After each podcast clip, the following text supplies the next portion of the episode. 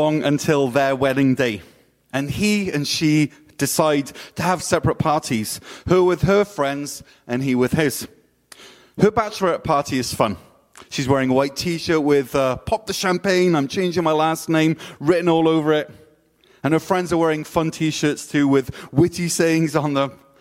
They head out to a restaurant for a couple of hours and they chat and they laugh and then they head back to her apartment where they play some games, where they have a mani pedi, uh, watch some awful chick flicks and generally have a fantastic time.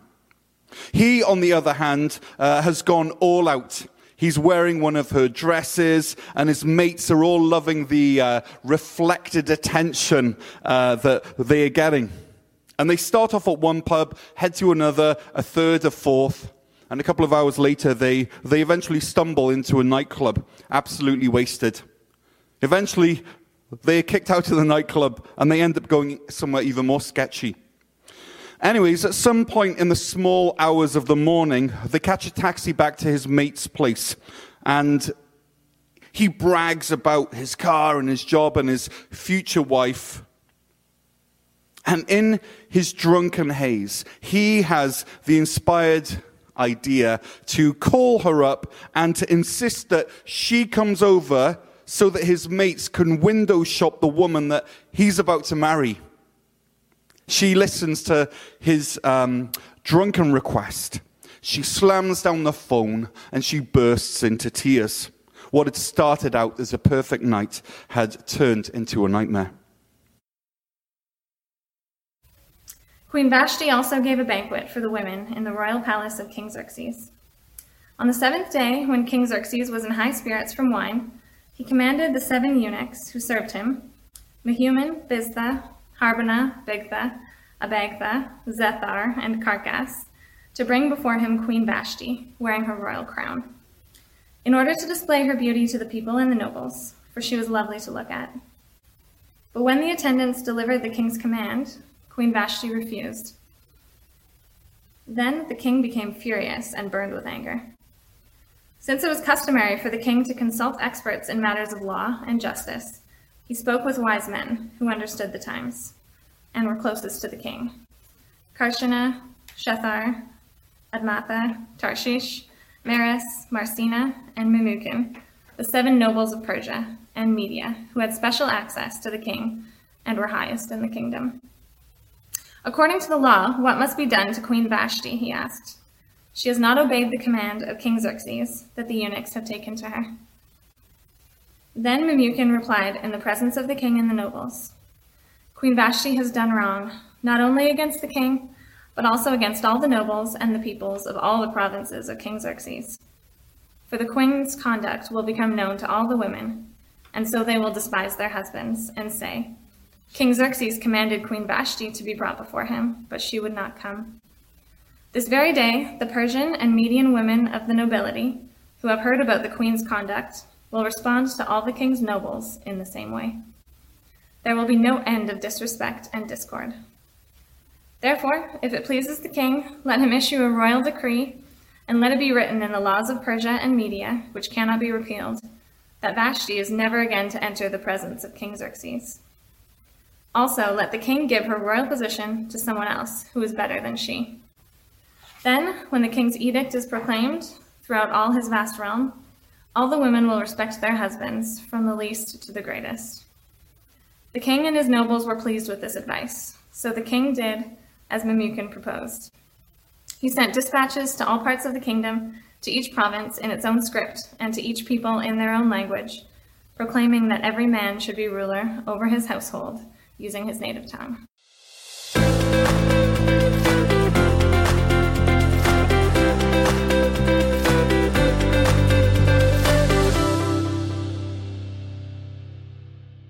Remember that we're looking at the book of Esther through the lens of carving a legacy from chaos.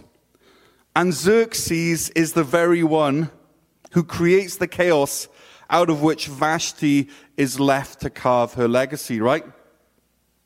Last week we uh, looked at, or Yeah, the first week we uh, looked at finding God on the pages of your life. Last week we uh, looked at Xerxes and this whole idea that it's only as we find ourselves, um, as we locate ourselves in this story, that God can really do a work in our lives. And so we uh, looked at how we have to admit that we're broken, and then God can make us beautiful. And this week we're looking at Vashti. And, and the major lesson which we get from her is do what's right, not what's easy. Do what's right, not what's easy. Now, Vashti was someone who was seen in every press conference, every major function, on the arm of one of the most powerful people in the world. But now she has to make it on her own. She has to pick up the pieces. She's blocked from Xerxes' social circles and she's replaced by a younger model. Now, minus the whole queen bit, this, this could easily be the story of so many people nowadays. How do you carry on after a messy breakup? How do you keep on going when that scaffolding, those friendships, those relationships that you took for granted are no longer there to support you? Where is God for the Vashtis among us? Xerxes was powerful, the ruler of 127 provinces, and yet history remembers him as this small person who abused his power.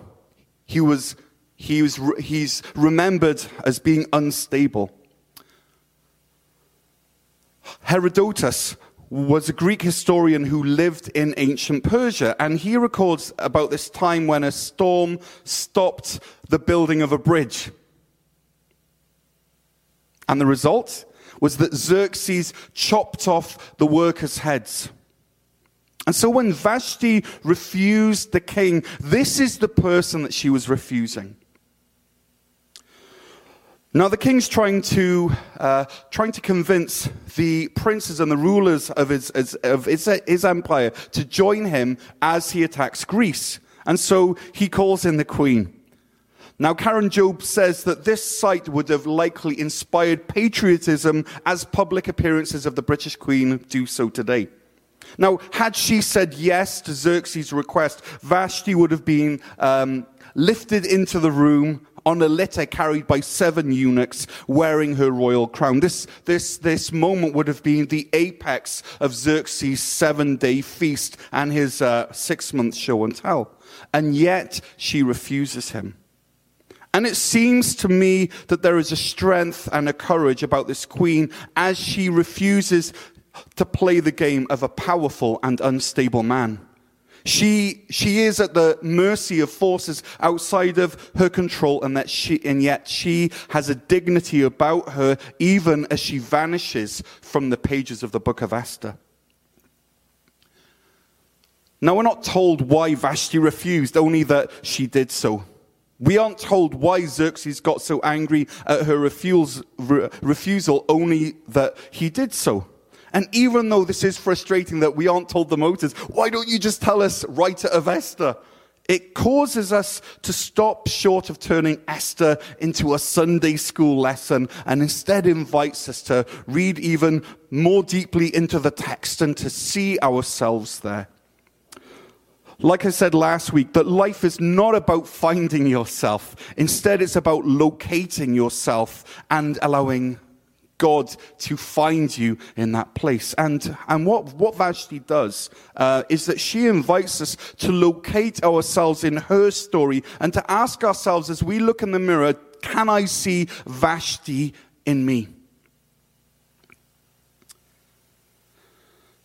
Now, I wonder what Jesus would have made of Vashti, this strong woman of character who lived by her principles. Now, now we know that they never met, uh, but, uh, but I can't help but think about those Vashti like women who surrounded Jesus in his ministry.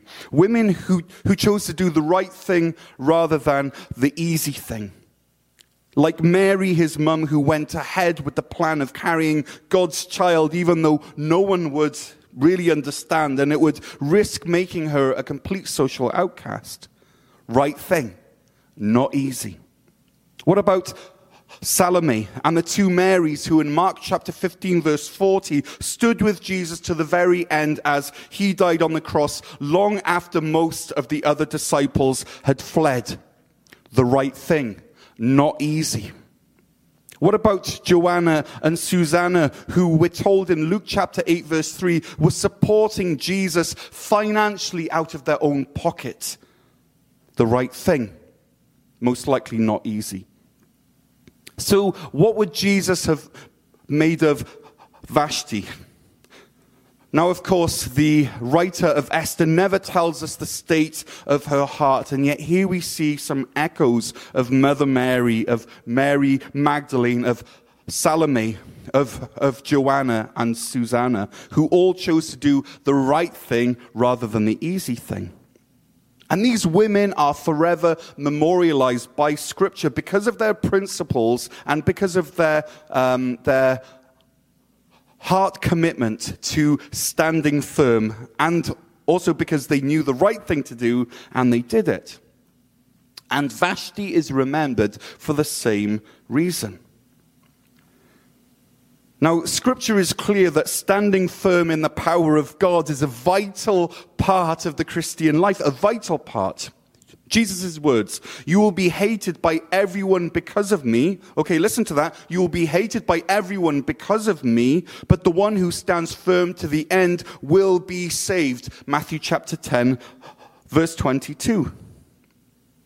He's not saying you make a decision for, for me when, you, when you're a child and then you're saved. What he says is that you will be hated by everyone because of me, but the one who stands firm to the end will be saved.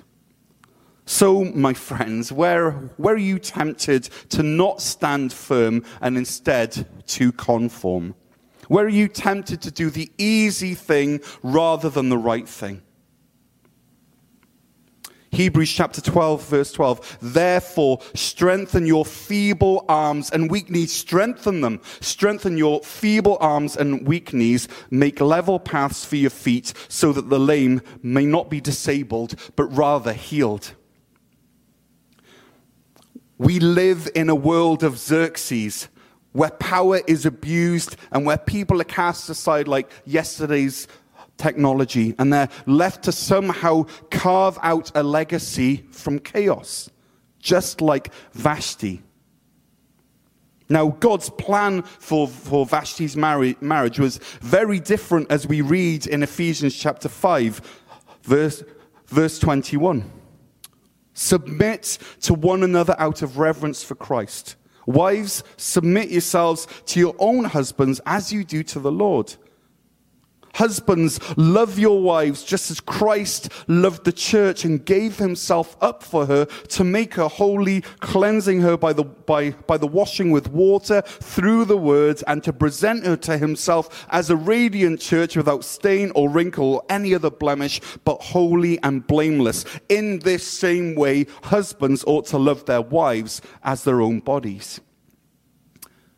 Xerxes missed the memo on loving Vashti as Christ loved the church.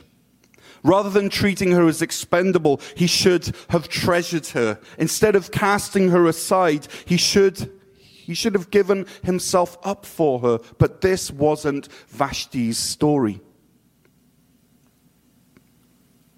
Which makes me ask, where was God in Vashti's story? Now, it's tempting to think of Vashti is someone whose story was to simply get out of the way so that Esther could move in. Now, I wonder how Vashti would have responded if someone had come up to her and said, Hey, it's okay, Vashti. God is in control. You see, you are part of a story that is going to be told for literally millennia about how the lives of an entire people group will be saved. Now, if I'm Vashti and I'm hearing that, what I'm thinking is this okay, my husband, the king, has just publicly humiliated me. He's now filed for divorce, you know, for the good of the empire. And I know that he's on the hunt for my replacement, who, through a series of unique circumstances, will end up saving many, many people's lives. And if I was, if I, if I was Vashti, I might ask again, so what's my role in saving these many people? Well, being humiliated publicly, and then you're divorced, and well, that's it. But you make the way for the one who will save the Jews by being humiliated and then divorced. Well, yes. No, no, no, no, no. But you don't understand. You, you don't have to be sad because God is in control. Okay, my point here, folks, is that we need to be very careful when we're throwing around the phrase that God is in control. Because for someone like Vashti, what does this phrase actually communicate? Well, really, that she's an expendable pawn on God's great chessboard who's useful in his great game until she's not, and then she's cast aside. Friends, if we mean by God is in control that God absolutely determines everything that has, is, or will happen on planet Earth as some, um, as, as some part of his mysterious scheme for his glory, then we need to stop using the phrase God is in control. Because that's not what we see in Scripture. And this misrepresents God. You know, right now I could tell you any number of heartbreaking stories from my world travels that strike at the heart of this premise that God absolutely predetermines everything that happens on earth. And many of these stories are not fit for Sunday morning little ears. Friends, I would suggest that the book of Esther paints a different picture of God than a God who absolutely determines absolutely everything that takes place on earth. Now, now I know that, uh, that there are many of my Christian brothers and sisters who, who don't agree with me, and that's okay. They might say, well, God had in mind the saving of the Jews, therefore he deterministically caused this seven day drunken fest that led to Xerxes' intoxication so that he would summon, summon Vashti.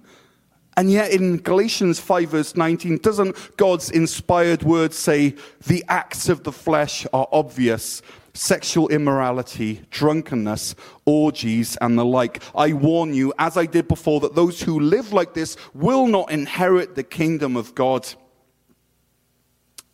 Some might say that, well, God had God in his mind had, had the saving of the Jewish people. Therefore, he caused Vashti to refuse Xerxes' commands to come so that God could sideline Vashti to make way for Esther. God is in control. God is moving the pieces around on the chessboard. And yet, hold on. In Malachi 2:16, doesn't God say, the man who hates and divorces his wife, says the Lord, the God of Israel, does violence to the one he should protect, says the Lord God Almighty. So be on your guard and do not be unfaithful. So how can God hate drunkenness?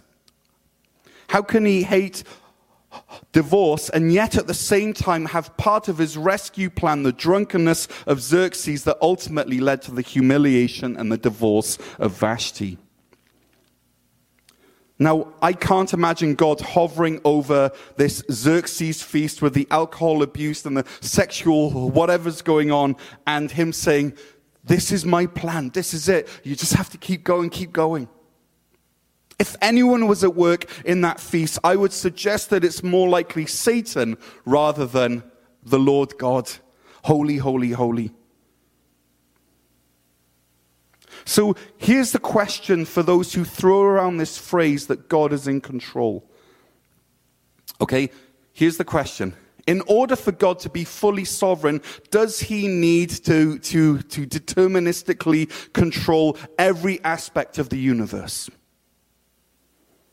Or could God's sovereignty actually include the freedom of his creation to act and live freely? Now, I was processing this with someone this, this week, and the, and the argument that's raised by those who hold to a, a deterministic view of God's rule is this.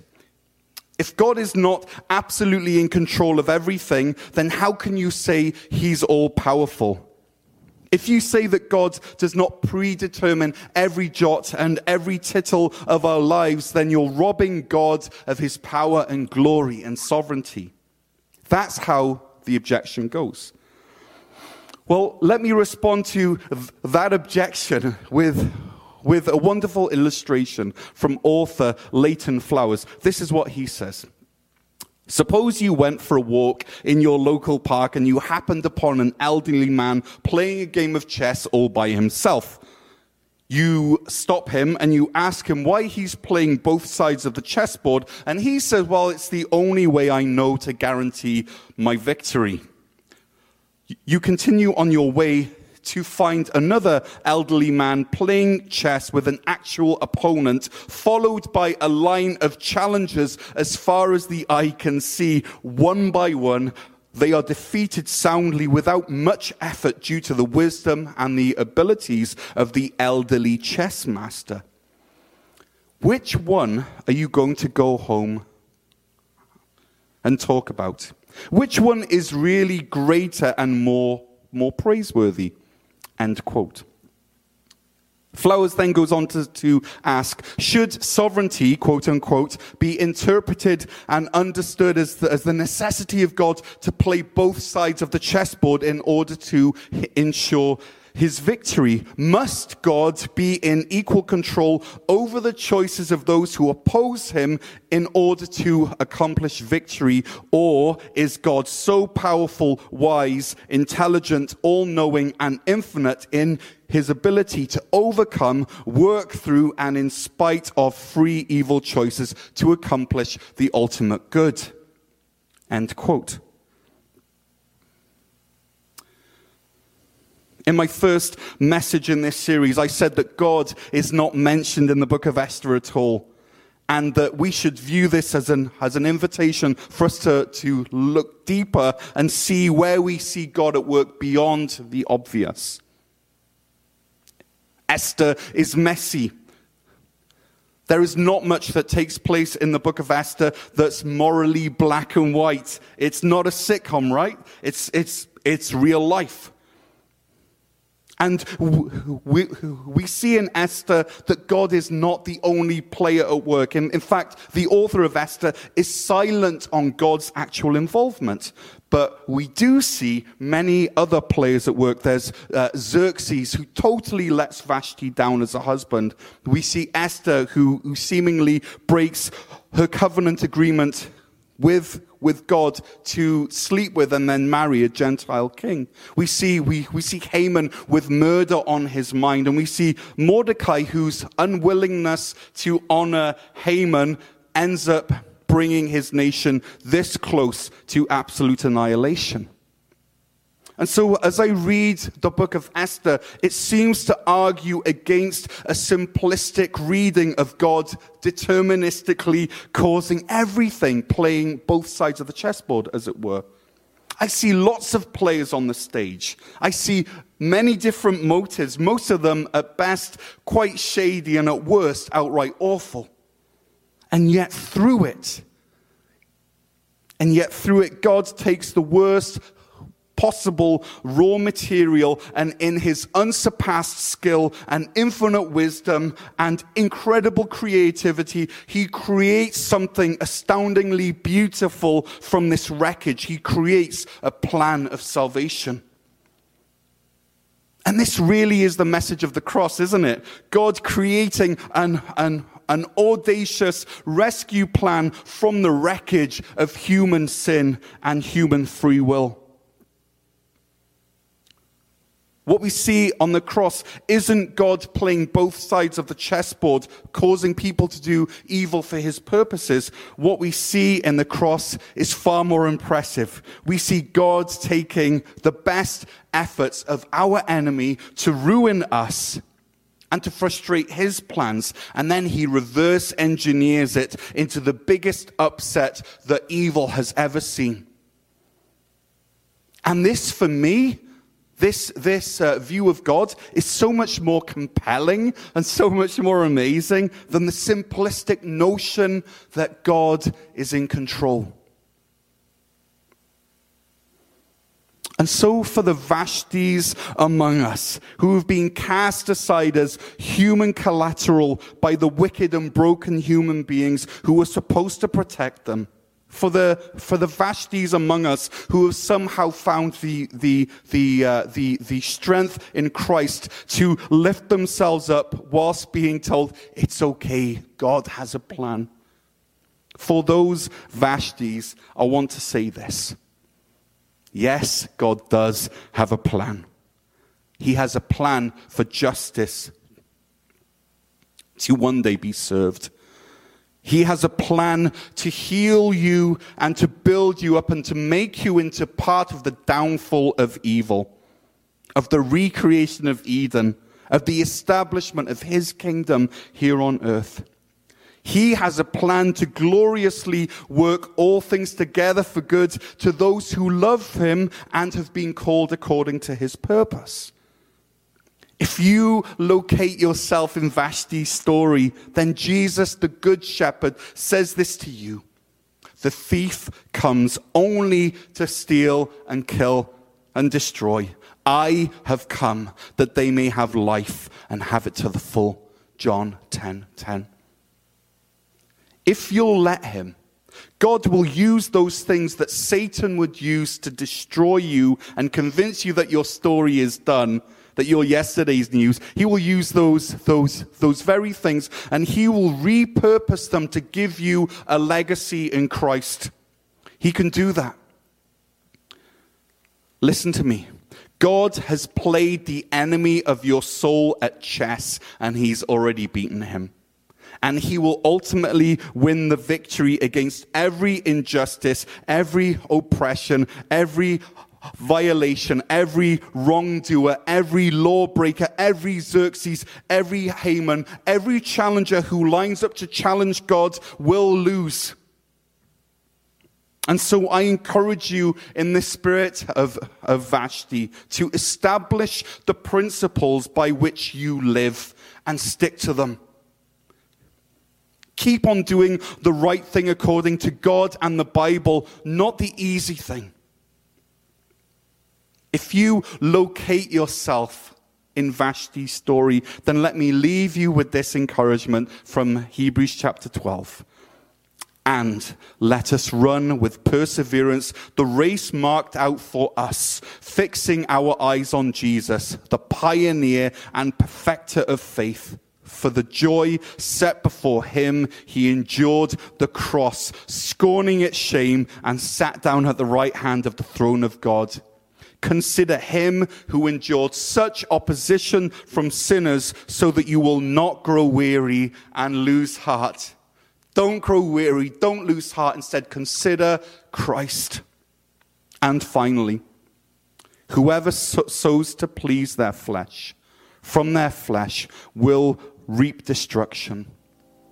Whoever sows to please the Spirit, from the Spirit will reap eternal life. Let us not become weary in doing good, for at the proper time we will reap a harvest if we do not give up. Galatians 6, verse 8. Let us not become weary in doing good, for at the proper time we will reap harvest if we do not give up.